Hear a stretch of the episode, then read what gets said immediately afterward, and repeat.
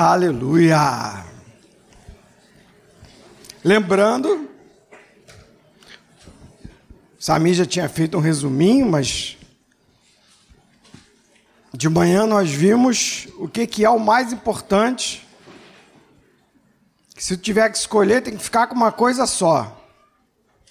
Mais importante da existência, a boa parte. Assentar-se aos pés de Jesus e ali ouvir os ensinamentos. Depois nós vimos que o Senhor nos chama a amá-lo e que esse chamado ao amor nada mais é do que uma expressão de amor do próprio Deus para nós, já que Ele é o único capaz de suprir o nosso coração, que foi projetado por Ele mesmo para amar, e Ele é o único capaz de dar um retorno tal que Ele nunca vai nos desapontar. Nós vimos no finalzinho, no último slide, que quando nós começamos a nos envolver com Deus, nós vamos descobrir que Deus tem um negócio, Deus tem um trabalho no qual Ele está empenhado. E esse negócio é gente. Olha para o lado aí, ó. Negócio de Deus. Pode olhar para trás. Negócio de Deus. Deus está empenhado nisso aí. Esse trem aí. Ô. Oh. Esse trem que está aí do teu lado. Então, quando tu chegar para Deus e que você começar a se envolver com o negócio de Deus, inevitavelmente o segundo mandamento vai aparecer. Amarás o teu próximo como a ti mesmo. Eu bati no botãozinho, mas ele não foi. Mas eu tenho certeza que ele vai. Eu devo estar batendo no botãozinho errado. Não, não, o botãozinho não quer ir. Ah, andou, andou. Vamos lá, o versículo. Ainda estamos no texto de Lucas, ainda naquele capítulo 10. Vocês viram como que é rico aquilo, né? Vamos lá, eu preciso que vocês se acalmem quedava-se, quedava-se. Vamos desacelerar, acertar o passo.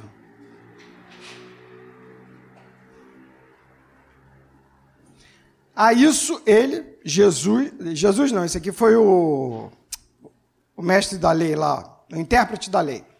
A isso ele respondeu: Amarás o Senhor teu Deus de todo o teu coração, de toda a tua alma, de todas as tuas forças e de todo o teu entendimento.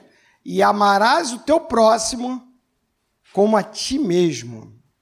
Amarás o teu próximo como a ti mesmo. É o requisito mínimo para você provar que você nasceu de novo. O que, que João fala? Aquele que não ama não conhece a Deus. Então, se tu não ama o próximo, vai se converter. Volta lá no começo. Vai orar, se arrepende, confessa os pecados, confessa que Jesus morreu no seu lugar, confessa que você crê que ele ressuscitou depois de três dias e que hoje ele reina, entrega a tua vida de novo. É requisito mínimo. No mínimo, como a si mesmo, mas é essencial. E Jesus jogou para ele a bola, não foi? O cara respondeu tão bonito, com tanta classe, com tanta categoria, que Jesus falou: ó, faz isso e você vai viver. E o que, que a gente vai descobrir? Que hum, no dia a dia, na prática, a gente vai descobrir um enorme poder de sobrevivência e de qualidade de vida na medida em que a gente ama o outro. Contei a história da, da mulher né, que tinha os filhos e que ela precisava do Senhor. E tem esse cara aqui, esse tal de Vitor Frank. Sobreviveu lá ao extermínio da Polônia. E sabe o que ele descobriu? O que, que ele constatou? No meio dos sobreviventes, os poucos que tiveram, não eram aqueles que lutavam para sobreviver, mas eram aqueles que ajudavam os outros a sobreviver. Quem consegue sobreviver é o que saiu do centro, é o que se voltou para o outro. É aí que está o segredo da vida abundante. É aí que está o segredo, me perdoe usar essa expressão, da felicidade. Qual é o segredo da felicidade? Parar de buscar felicidade. Qual o segredo da felicidade? Buscar a felicidade do outro. Não é assim que o casamento funciona? Enquanto eu estou exigindo meus direitos, o casamento é um inferno. Enquanto eu quero que o outro mude, uh, pauleira.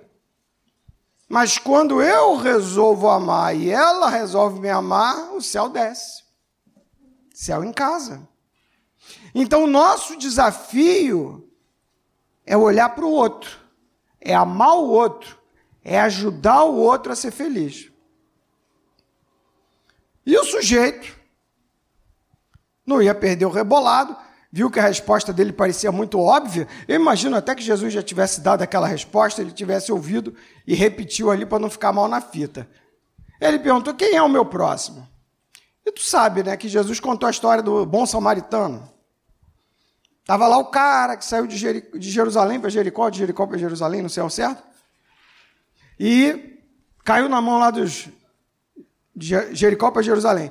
E caiu na mão dos vagabundos, deram uma surra nele, quase mataram ele, tiraram as roupas dele, levaram tudo que ele tinha e largaram o cara lá semi-morto. Passou o pastor, Olhou, olhou o relógio, falei, rapaz, tô atrasado, não vou, hoje não vai dar para cuidar desse cara, não. Senão vou chegar atrasado lá, o presbitério me puxa a orelha. Tô fora. Não parou, né? Passou o músico com a guitarra na mão. Hã? Aí falou, rapaz, tá na hora do ensaio, deixa esse cara aí. Vai que a polícia cuida dele aí, né? E aí passou, cara, o samaritano, cara.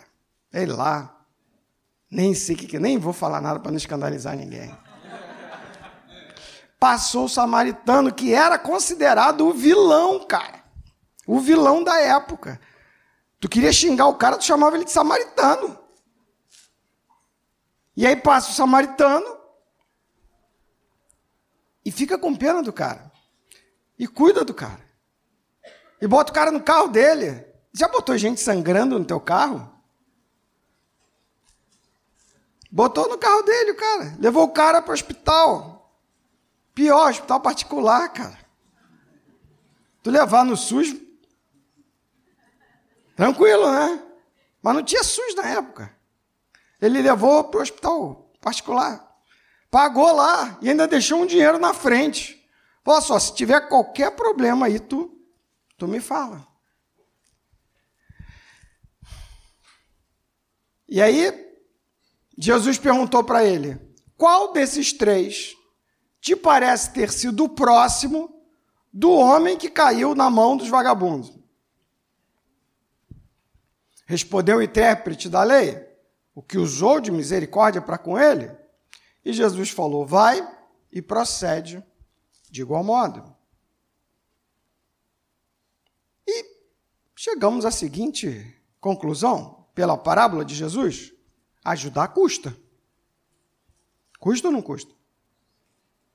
Ajudar os outros dá despesa. Custa tempo. E mudança de planos. Uma das questões que mais me despertavam a ira, logo que eu me casei, era eu fazer o plano e o plano não dar certo. Por qualquer motivo que fosse. Eu ficava tão transtornado. Agora, tu imagina que tu tem um plano e tu para teu plano todinho que tu tinha projetado para ajudar o outro. Às vezes que tu nem conhece, que é o caso desses aí. E a energia mental e emocional? Porque uma coisa é você só ajudar com dinheiro. O cara te pede um dinheiro no sinal, você dá um trocado para ele. Empenho emocional zero.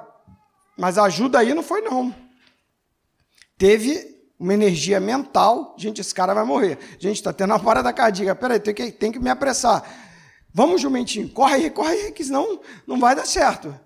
Gente, limpou, esse ferimento está vazando, tá? E sabe o que acontece com, com, com, esse negócio? Pequeno príncipe, tá, gente? Não é Bíblia, não, tá? Tu te, é, que às vezes se pode até dizer que está no livro de heresias, tá?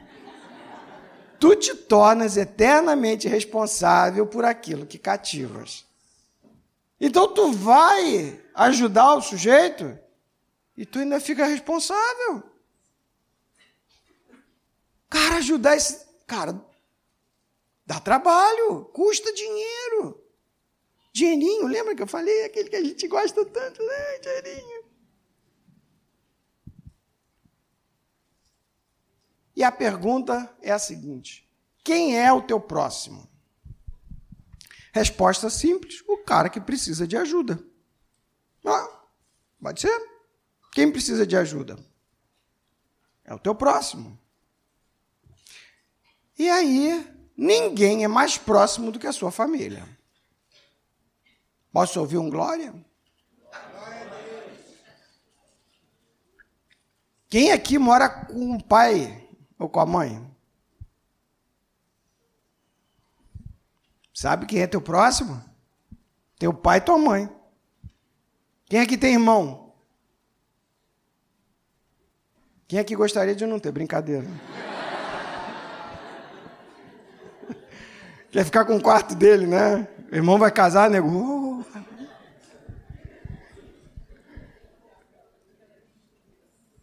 Essa turma que tu mora, Deus ama. Tu sabia que Deus ama tua mãe?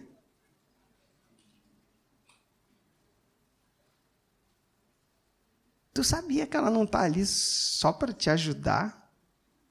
Só para te servir? Só para te paparicar? Tu sabias que a tua mãe é gente?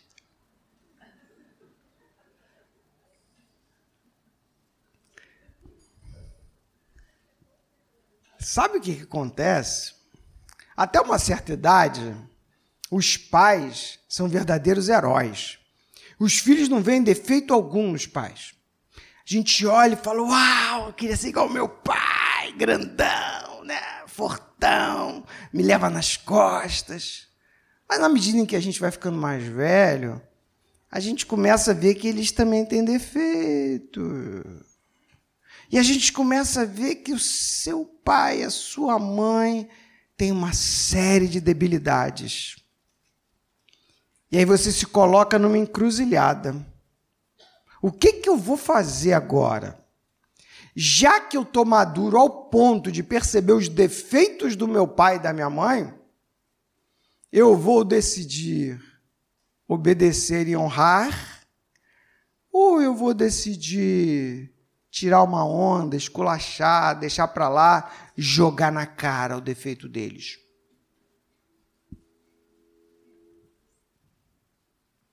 Olha o que, que diz o texto. Ora, se alguém não tem cuidado dos seus, especialmente dos da própria casa, tem negado a fé e é pior que o descrente. Ai, ah, o Paulo também não alivia, né, cara? Que isso, cara? Pior que o descrente, cara. É lá, o cara macumbeiro, né? Prostituta, pior. É.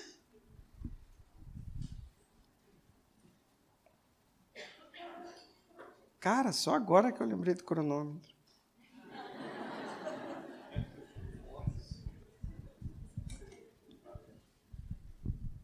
Tem gente que mora sozinho, né? Que não está mais com o pai, com a mãe. Quem, quem aqui que não mora mais com o pai, com a mãe? Ah, tem uma galera, hein? Ah, bacana. Tu mora com quem aí? Mora com um amigo, mora sozinho? Tem pelo menos um cachorro? Né? Pelo menos tem que ter um cachorro. Se tu não tiver nem um cachorro, rapaz, você não tem ninguém para amar, você vai ficar miserável.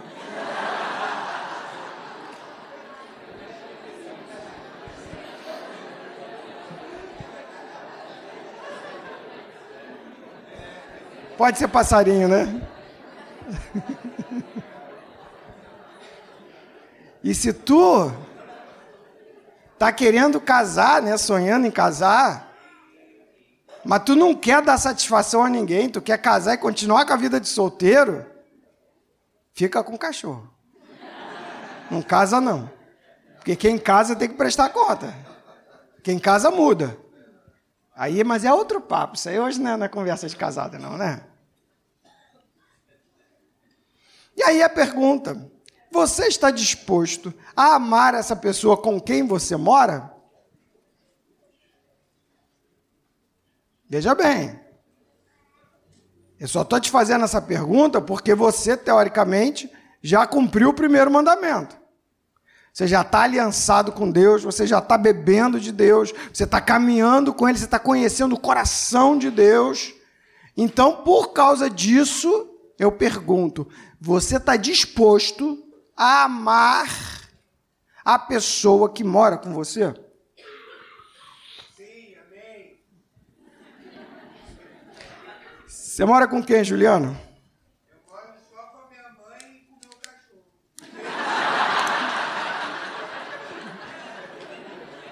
Como é o nome do seu cachorro, Juliano? Joy. Joy. Legal. Juliano já falou que está disposto a amar a mãe mais do que ele ama o Joey. Mas amar o Joey também. Tá certo, tem que cuidar do cachorro. Tá? E aí vem a seguinte pergunta. Eu sei que ela é meio capciosa, todo mundo já conhece essas pegadinhas de pregador, né? Essa pessoa merece o seu amor? Você pode falar, ah, mas isso não tem nada a ver com graça, né? Mas aqui entre nós, lá no fundo, não tem gente que você acha que não merece o teu amor? Cara, eu não vou amar meu pai, não. Porque meu pai, quando eu era muito novinha, cara, ele foi muito ruim comigo. Ele batia na gente de pau. Não, não vou amar minha mãe, não, cara. Minha mãe me infernizava, me fazia de empregada. Não. Ela não merece. Ele não merece. Você está disposto a amar aquele teu irmão mala que te batia direto? Que era mal contigo? Mas que agora cresceu, né? Tá mal com os outros, não tá mal com, só com você, né? Gente, Deus está chamando a gente para amar quem não merece. Misericórdia, você não dá para a pessoa o que ela merece, ou seja, a punição. E graça. Graça é quando você dá o que ela não merece, o bem que ela não merece. Então você entrou numa conexão com Deus, você está bem com Deus, você está amando o Senhor, então você está cheio de graça.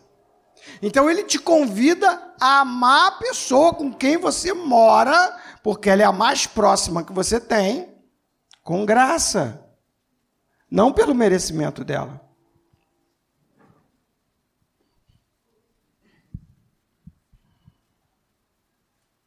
Olha lá a promessa: honra teu pai e a tua mãe, que é o primeiro mandamento com promessa.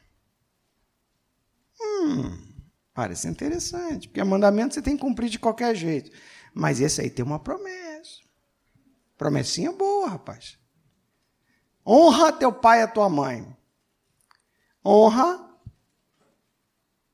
Oi, mãe, cheguei. Oi, pai, me dá um beijo. Quem é teu pai? Ah, meu pai é aquela pessoa ali. Aí você vai e fala bem do seu pai. Honra. Você vai falar da sua mãe, você vai lembrar o que ela é boa, o que ela faz de bem. Não vai lembrar o feijão que ela queima todo dia, né? Esquece isso, isso não é honra, não, cara. Honra. E tem uma promessa aí: honra teu pai e a tua mãe. Olha esse versículo, cara. Esse versículo de Malaquias, ele está falando a respeito do ministério de João Batista. Inclusive, ele é citado depois no Evangelho. E ele diz assim: Ele converterá o coração dos pais aos filhos. No Evangelho não tem dos filhos aos pais, por isso que eu fui lá em Malaquias. E ele, ele converterá o coração dos filhos aos pais, para que eu não venha e fira a terra com maldição. Então, minha questão é a seguinte: como está o teu coração em relação ao teu pai e à sua mãe? Olha só, não perguntei se tu está obedecendo direitinho. Não foi isso. Não perguntei se está tudo certo na superfície. Chega lá na tua casa, tá tranquilo. Não, eu entro, pego meu celular, me meto no meu canto e fico lá. Meu pai não me perturba. A pergunta é: o teu coração está convertido ao teu pai, à tua mãe? Está tudo bem com vocês? Você está naturalmente, emocionalmente inclinada, aberto para Ele? Existe algum conserto que Deus quer fazer com você e seu pai? Tem alguma queixa que você tem dele? Que você tem dela? Porque eu vou te falar, eu sou pai. Balas devem ter uma lista. Porque eu erro. E como? E aí? Será que a gente já cresceu ao ponto de agir com graça com aquele que nos gerou ou com aquele que nos criou? Tem gente que mora com a avó, foi criado com a avó e tem revolta porque quem criou não foi o pai, não foi a mãe, foi a avó. Aí trata mal a avó. Como é que está o teu coração? Queridos, hoje é dia de conserto. Deus quer converter o teu coração aos teus pais. Deus quer que você abandone a queixa e se volte para Ele se volte para ela. Ah, mas você não conhece minha mãe, não conhece meu pai. Meu pai! Melhor ficar longe. Pode até ser. Às vezes é melhor manter uma distância. Imagina que você tem um amigo e seu amigo é muito estabanado. Sabe aquela pessoa estabanada? Adolescente, quando está crescendo, né? O gurizinho era desse tamanho, daqui a pouco ele está maior que eu, que também não é vantagem, e ele não acostumou ainda com o corpo novo, igual cachorro, filhote que cresce de repente, esbarra em tudo. Tem adolescente que é assim, atrapalhado. Né? E tem gente que é atrapalhado, machuca os outros. E não percebe. E você fala, ele, qual é, cara? Pô, deixa de ser é, casquinha de ferida, pô. Ele não se arrepende. Então o que, que você faz? Manter a posição defensiva. Quando você encontra com ele, você já esquiva, né?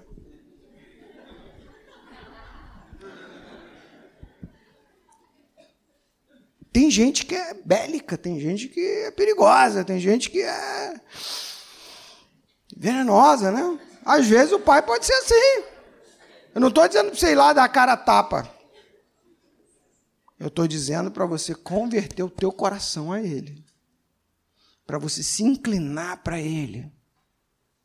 Para você estar tá com o link aberto, a ponte construída entre vocês. Não serve aquelas pinguelas de Indiana Jones, né? De Lara Crawford, aquelas que pessoa pula. E outra coisa, para que eu não fira a terra com maldição. Às vezes tem coisa na tua vida que está emperrada e tu não sabe por que, que é. Mas como é que tu trata a tua mãe, cara? Cara, eu já vi umas pessoas falando com a mãe no celular. Eu estou falando com a pessoa, a pessoa super educada comigo. Daqui a pouco eu vejo ela respondendo a mãe no celular e eu falo: Tu falou com a tua mãe? Parecia um cachorro. Tu estava tratando. Tu está tratando a tua mãe desse jeito. Imagina teu marido. Como é que tu não vai fazer? Cruz credo, hein, menina? Como é que tu trata teus pais? Tu ama os dois? Com respeito. Não pelo que eles mereçam. Se bem que os caras te criaram, né? Sabe quanto custa criar uma guria?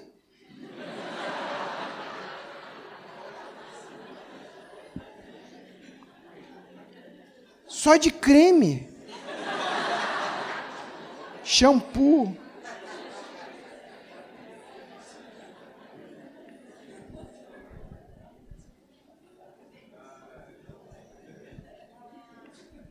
Então a Bíblia fala: obedecer e honrar.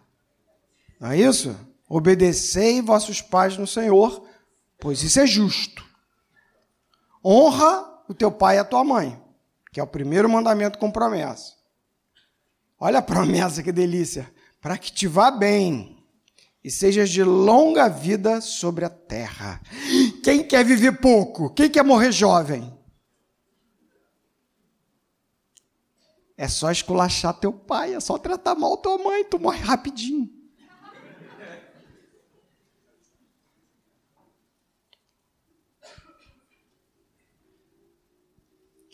Aí tu fala, ah, mas eu casei, cara, eu vou sair de casa, tenho que ficar obedecendo meu pai para sempre.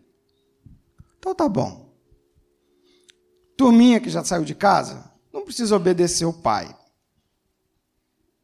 Se tivesse casado, eu fechava, tá?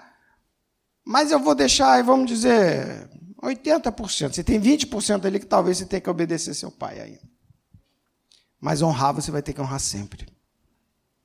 Ok? A honra, gente, é para sempre. Não é porque você saiu de casa, não é porque você não depende mais dele, não é porque você não depende mais dela, que tu não vai honrar. Tem gente que mora longe dos pais. Tu dá um tele, tu, tu manda pelo menos uma mensagenzinha lá de WhatsApp. Tu trata bem? Quantas vezes ela tem que te procurar para tu responder? Tuas amigas tu responde na hora, mas tua mãe tu leva dois dias.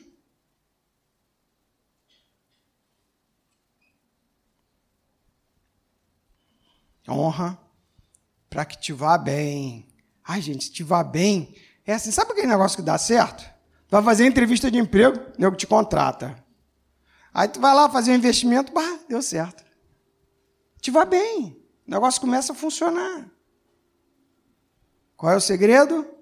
Obedecer o pai e a mãe e honrar o pai e a mãe. Obedecer e honrar. E aí a proposta é a seguinte: quer ser radical? Quer ser cri-cri? Quer ser assim desses caras que fica exigindo detalhe de comportamento? Então seja radical consigo mesmo. Meu pai é bruto, fala comigo de qualquer jeito. Meu pai tem umas piadas sem graça. Minha filha chegava em casa com as coleguinhas, todas elas com bochecha maravilhosa. Tudo fofinha, né? E eu queria. Ah, de quem é essa bochechinha? Ah, cadê a bochechinha? Sumiu. Papai, para de comer a bochechinha das minhas amigas.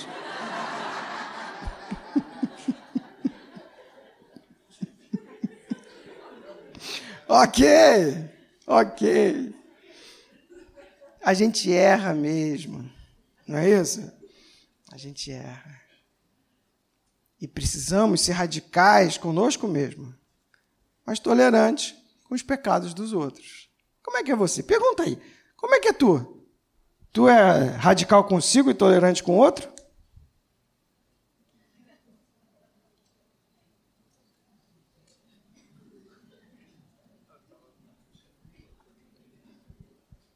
Agora troca a pergunta. E aqui tem algumas frases provocadoras, provocativas. Provocativas. Obrigado. Rapaz, advogado não? Quase, acertei? Advogado? Bah, cara é português, né? Na pinta. Seu pai não tem culpa das suas crises. Não importa o que essa psicóloga disse. Vou repetir. Teu pai não tem culpa das tuas crises. Não, mas tu não sabe o que ele aprontou comigo. Passado, minha filha. Arruma aí e sai da crise. Tua mãe não tem culpa das tuas crises. Os filhos acham que sabem mais que os pais. Lá em Niterói só, né? Cara, tem uma galera que se acha, genuinamente acredita, que com 18 anos, com 20 anos, sabe mais do que a mãe. E fala, ah, mãe, você não sabe. A mãe que não sabe, ela não, ela é malandra, né? Ela sabe, é sábia. 20 anos de pura sabedoria.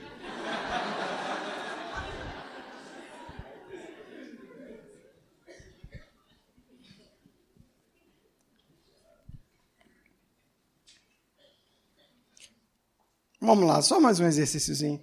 Fala para a pessoa que está do seu lado. Tu não sabe mais que teu pai, que tua mãe, não.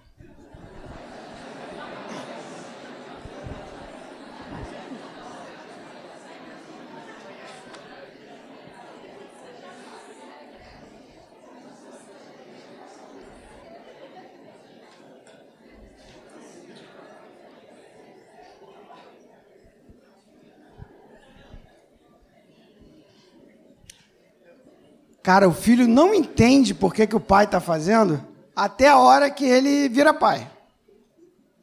Quando ele vira pai, quando ela vira mãe, ela fala: Cara, minha mãe até que era calma. Porque esse neném é uma peste, ele não dorme. E essa aqui, ó. Ninguém no planeta ama você mais do que a sua mãe. Ninguém ama mais você do que seu pai. Esses dois podem ser atrapalhados, podem ser legalistas, podem ser liberais, podem ser o que for, mas eles querem o teu bem.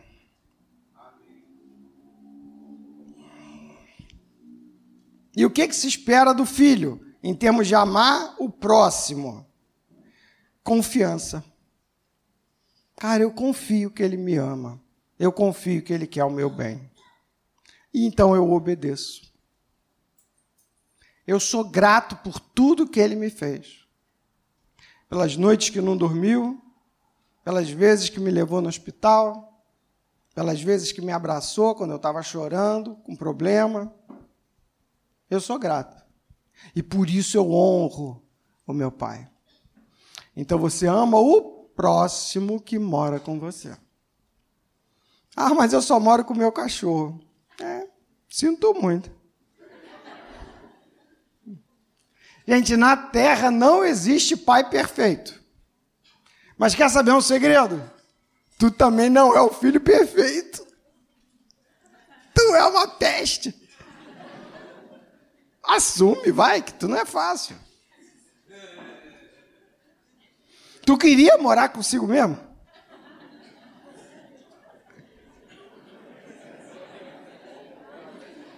Não tinha o filme Todo Mundo Odeia o Cris? Alguém já, já viu esse negócio? Todo Mundo Odeia o Cris?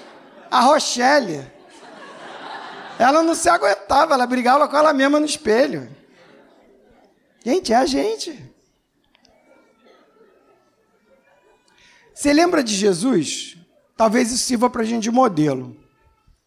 Jesus, Deus encarnado, gerado sem pecado. E ele virou lá um, um, um, feto, nasceu um bebê, agora com 12 anos. Com 12 anos, ele foi apresentado lá no templo, já era um, acho que é Talmidim, não sei, filho da lei lá, o nome que eles dão lá no, no hebraico. E os pais dele vão embora e esquecem ele, deixam ele para trás voltam desesperados. A mãe chega, filho, por que você fez isso? E teu pai ficando preocupado atrás de você. Ele, não entendi. Não sabia que me convinha cuidar dos negócios do meu pai. E a Bíblia fala assim: e ele foi com eles, porque era-lhes obediente, era-lhes submisso. Cara, essa palavra submisso é a mesma palavra que fala que os demônios se submetiam a Jesus. O Deus encarnado. Gente, se tinha um cara que sobrava de ser muito melhor do que os pais, era Jesus. E fala que ele era-lhes submisso. Tu quer amar teu pai? Seja submisso. Seja um filho am amoroso. Cuida bem do teu pai. Se ele te der uma ordem assim, completamente contrária à Bíblia, você não precisa obedecer, mas nada justifica você ser irreverente, zombador e, e, e dar uma resposta desrespeitosa. Você pode desobedecer nesse caso, meu pai, meu querido papai, eu não posso ir no bordel com o senhor, me desculpa. Dessa vez eu não vou poder atender o seu pedido. Ai, vou me encher a cara no botequim. Também não vai dar, meu pai, tá? A gente pode tomar até a primeira, mas depois eu vou embora. Ok? Como é que a gente ama? O modelo é Jesus. O modelo habita em você. Você está se relacionando com o modelo. Você tem o poder do modelo. É Ele vivendo, vestindo você. Você já viu o Avatar? Como é que é o nome daquele joguinho? Minecraft. Minecraft? Sabe qual é? Tudo quadrado? Não, não conhece Minecraft? Clube Penguin.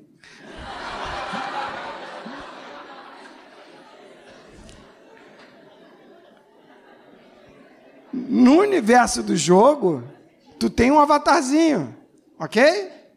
Então, para tu aparecer ali naquele cenário do jogo, tu só aparece com um avatar.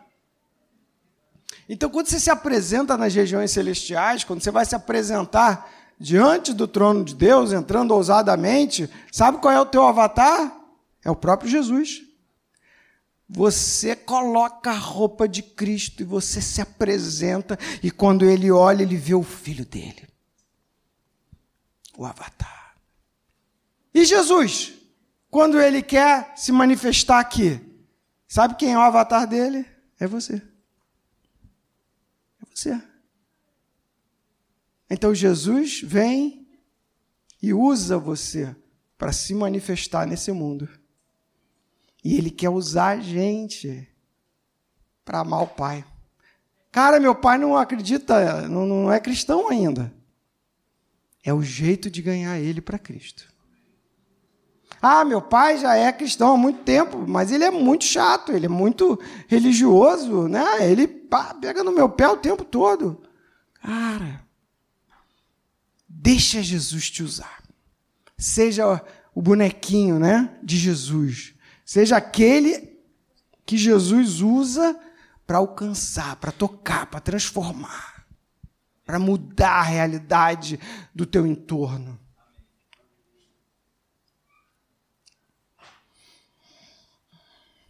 E aqui, né, gente? Lembra que a gente viu que é um bom negócio você amar o próximo, que tu tem uma vida plena, que tu foi projetado para isso. E no caso do pai e da mãe, cara, tu ainda prospera. Ah, bom negócio. E vive bastante.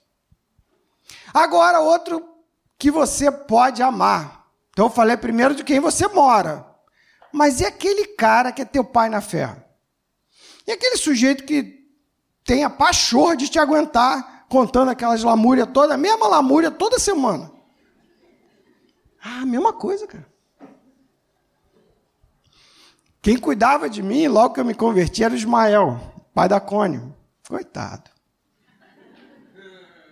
Ah, era a mesma história sempre. E o pior é que eu não sabia que era tão errado assim. Eu contava as maiores barbaridades e achava normal.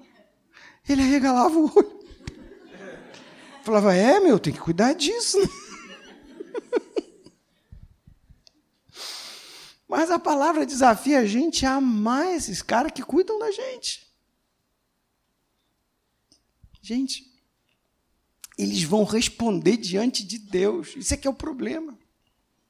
Porque se fosse assim, vamos lá. Salomão, cuida do fulano. Ah, beleza, vou cuidar. Fulano, tu quer que eu cuide e tal? Vamos fazer um relacionamento aqui de, de discipulado? Vamos, legal. Tá bom.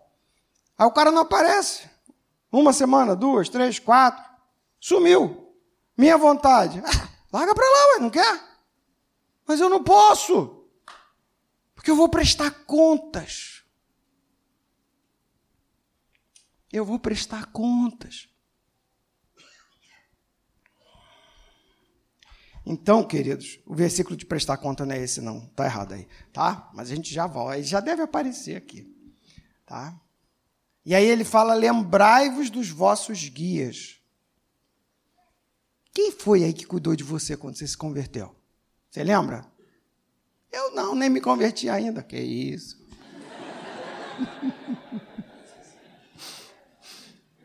Quem que você dá trabalho? Cara, você ama essa pessoa? Essa pessoa tem algum retorno de você? Tu já levou um chocolate que seja? Você ama essa pessoa que derrama vida na tua vida?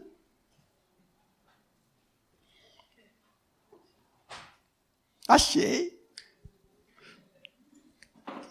Então vamos lá, ó. Obedecei a vossos guias e sede submissos para com eles, pois velam por vossa alma como quem deve prestar contas, para que façam com alegria e não gemendo. Sabe por que ele fala isso? Que tem ovelha que dá coisa, cara. Tu chega, vai cuidar, né? Que isso? Me deu um coice. Tu vem, a pessoa está com machucado assim, purulando. Aí tu fala, cara, isso aí tá ruim. Vamos arrumar isso aí, cara. Aí tu vai. Bo... Bah, o cara não aparece mais. Some. Sai falando mal de você. Tu está querendo cuidar do sujeito e ele está te dando coisa. Como é que é isso? E o pior, tu tem que prestar conta da vida dele. Vai chegar uma pessoa, provavelmente um presbítero, vai falar, e o fulano? Aí dá vontade de falar, uma peste, né? Que não vale nada. Mas não é isso. É por quem Jesus morreu. Eu tenho que amar o cara. Para que façam isso com alegria e não gemendo. A pergunta: que tipo de discípulo tu és? Tu é aquele que o discipulador chega para falar contigo e ele é bem recebido? Ou tu é o que dá o coisa? Ou tu rompe o relacionamento e começa a falar mal dele pelas costas? Já aconteceu isso? Sabe como é que funciona? Chama extermínio social. Deixa eu contar. É assim, gente. É o contrário do amor, isso aí. Toda vez que eu falo mal de alguém, eu levanto uma barreira entre essa pessoa de quem eu estou falando mal e a pessoa que está ouvindo. Ok? Então, vamos supor, vou pegar o Samir que está na minha frente. Estou igual o Moacir, pega o cara que está na frente e fala dele o tempo todo. Misericórdia. Então vamos lá, eu falei mal do Samir. Quando o Juliano vai chegar para falar com o Samir, ele não vai olhar o Samir, ele vai olhar o que eu falei do Samir. Então ele automaticamente vai tratar com o Samir, que não fez nada contra ele, como se o Samir fosse um cara estranho, um cara ruim. Eu criei uma divisão entre eles. Ok? Isso eu faço com maledicência. Seis coisas o Senhor aborrece, sete coisas ele abomina. O sétimo é aquele que promove divisão entre os irmãos. Você quer saber como fazer divisão entre os irmãos? Fala mal do teu irmão. É fácil. E quando tu fala mal sob o título de estar tá compartilhando? E quando o líder se junta, líder, e ao invés de abençoar, começa a falar mal dos outros. Não, mas a gente está aqui para resolver. Resolver o quê? Tu está só falando mal do cara. Quando você fala mal de alguém, você estabelece uma separação. E você vai lidar com a pessoa de uma maneira injusta, porque a pessoa não pode se defender. Não pode explicar. Ela ficou só com a minha versão mentirosa. Ah, mas aqui ninguém fala mal de ninguém, né? E muito menos de discipulador. Claro que não, né? Ah, quem aqui já teve coragem de falar mal de discipulador, gente? Não tem cabimento, né?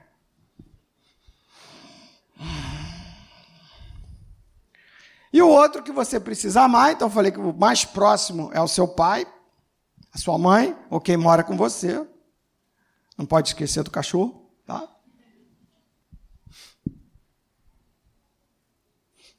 O outro é aquela pessoa que cuida de você, o seu pai na fé. E agora a pessoa de quem você cuida. E aqui tem uma certa ironia. Porque o que você semeia cuidando de quem cuida de você, você vai colher de quem você está cuidando. Já pensou nisso? É uma semeadura.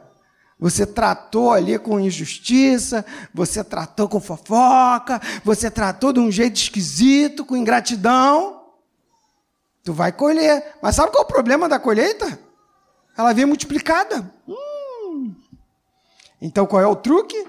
Semeia direitinho. Planta certinho, planta honra, planta obediência, sabe? Consideração, ora pela pessoa, anda junto, faz com que o trabalho dela seja fácil. E aí você vai colher multiplicado. E você vai ter muito mais facilidade de cuidar dos outros. Pastorear o rebanho de Deus. Mas não sou pastor, não. Rapaz, se você cuida de uma pessoa, você pode não ser pastor, mas você está pastoreando. Amém? Então tá. Pastoreai o rebanho de Deus que há entre vós, não por constrangimento, mas espontaneamente, como Deus quer. Nem por sorte da ganância, mas de boa vontade, não como dominadores. A gente não é para ficar mandando no discípulo, não, dando ordem. Ó, tu não pode usar essa meia, não, hein? Ó, não compra esse carro, não, compra outro. Não é nada disso, gente. Nós somos chamados a servir os nossos irmãos. Esse é o chamado. Tem que cuidar daquela pessoa, então eu vou servir aquela pessoa naquilo que ela precisa. Se nesse serviço eu tiver que mostrar que o Senhor me livre alguma área da vida dela que precisa ser mostrado, eu vou mostrar, mas eu vou miúdo, eu vou em oração, eu vou chegar e vou falar, irmão, será que esse negócio aqui não está errado? Vê aí. Parece que não está, não. Ó, o texto aqui fala o contrário. Acho que você está numa situação complicada aí, hein, rapaz. Vê aí. Mas eu estou fazendo o quê? Eu estou servindo. Eu estou amando. Vamos lá. Você deu um espirro e no seu espirro saiu alguma coisa que você não percebeu. E ficou pendurado aqui assim, ó. Mas você não percebeu que estava ali. E está todo mundo rindo da tua cara. A única pessoa que tem coragem de te falar é a pessoa que te ama. Porque ela vai passar o desprazer de te fazer uma comunicação ruim, ok? Para você parar de pagar mico. Gente, quem é que te dá mais notícias? Quem é que aponta o negócio aqui que está na tua cara, que todo mundo vê? Mas ninguém fala. Que, que você faz com a pessoa que mostra para você? Você agradece ou ataca?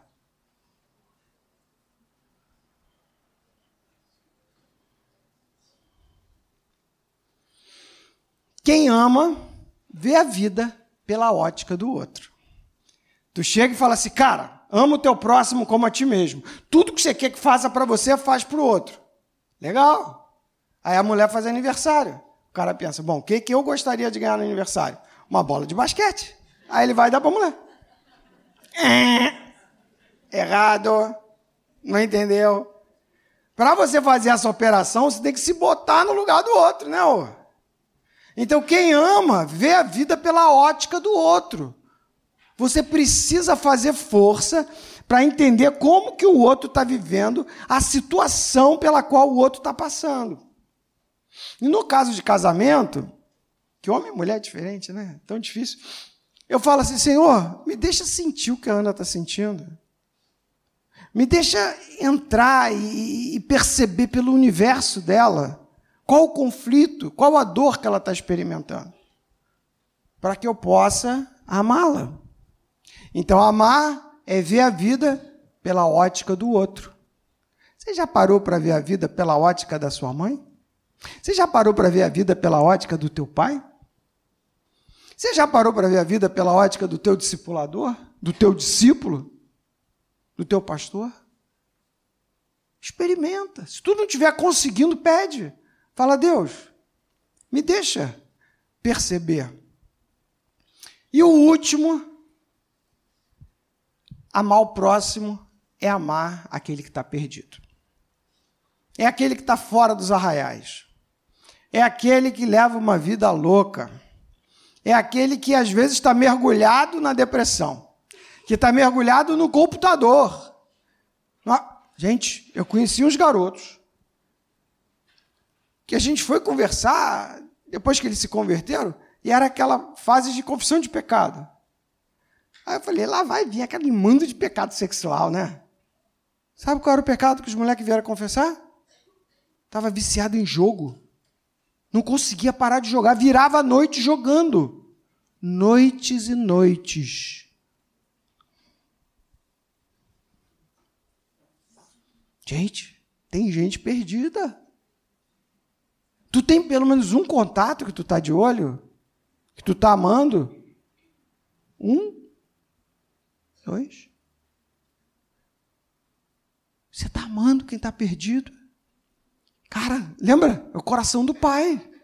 Você está amando o pai. Ele está trabalhando dentro de você. Você está se organizando para agradar a ele. Em algum momento ele vai te dizer que ele ama uma pessoa que está lá no mundo. Porque Deus amou o mundo, os habitantes do mundo, de tal maneira que ele deu o filho dele, o unigênito, para que todo aquele que nele crê não pereça, mas tenha vida eterna.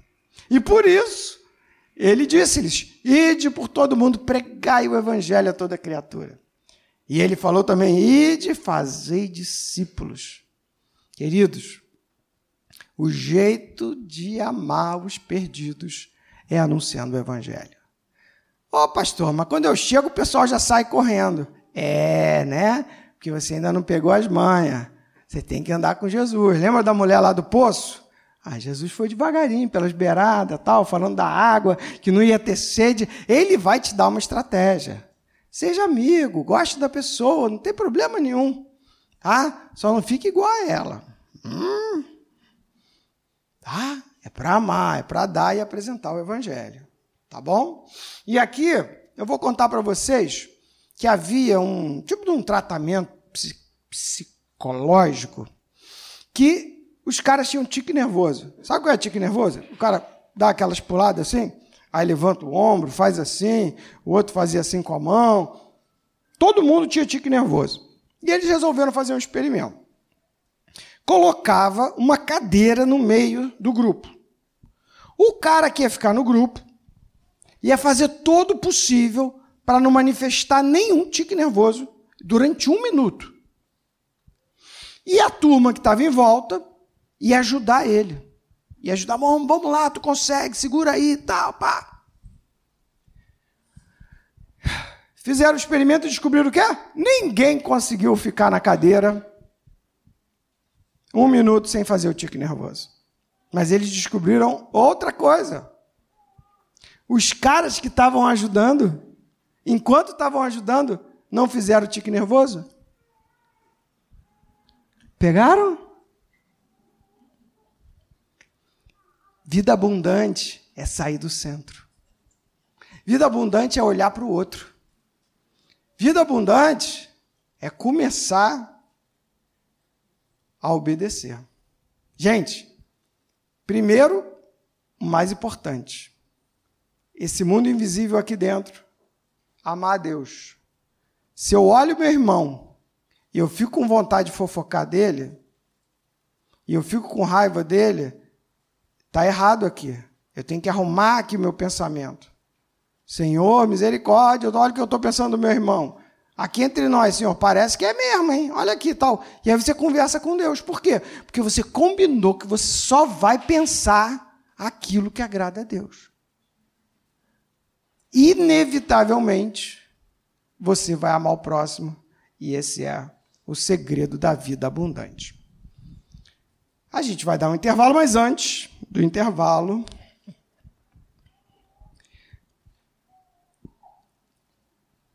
Como está teu pai e tua mãe? Eu queria dar a ênfase basicamente nisso. Eu sei que tem outros pontos, mas esse ponto de converter o coração dos filhos aos pais, eu queria que a gente tratasse. Eu queria que tu orasse pela pessoa que está contigo. Pergunta assim, cara, como que está teu relacionamento com teu pai e a tua mãe? Vamos orar por eles? E aí depois vocês trocam. Pode ser, gente? Vamos fazer isso? Você tem a sua dupla aí? Amém? Vamos lá? Então vai lá.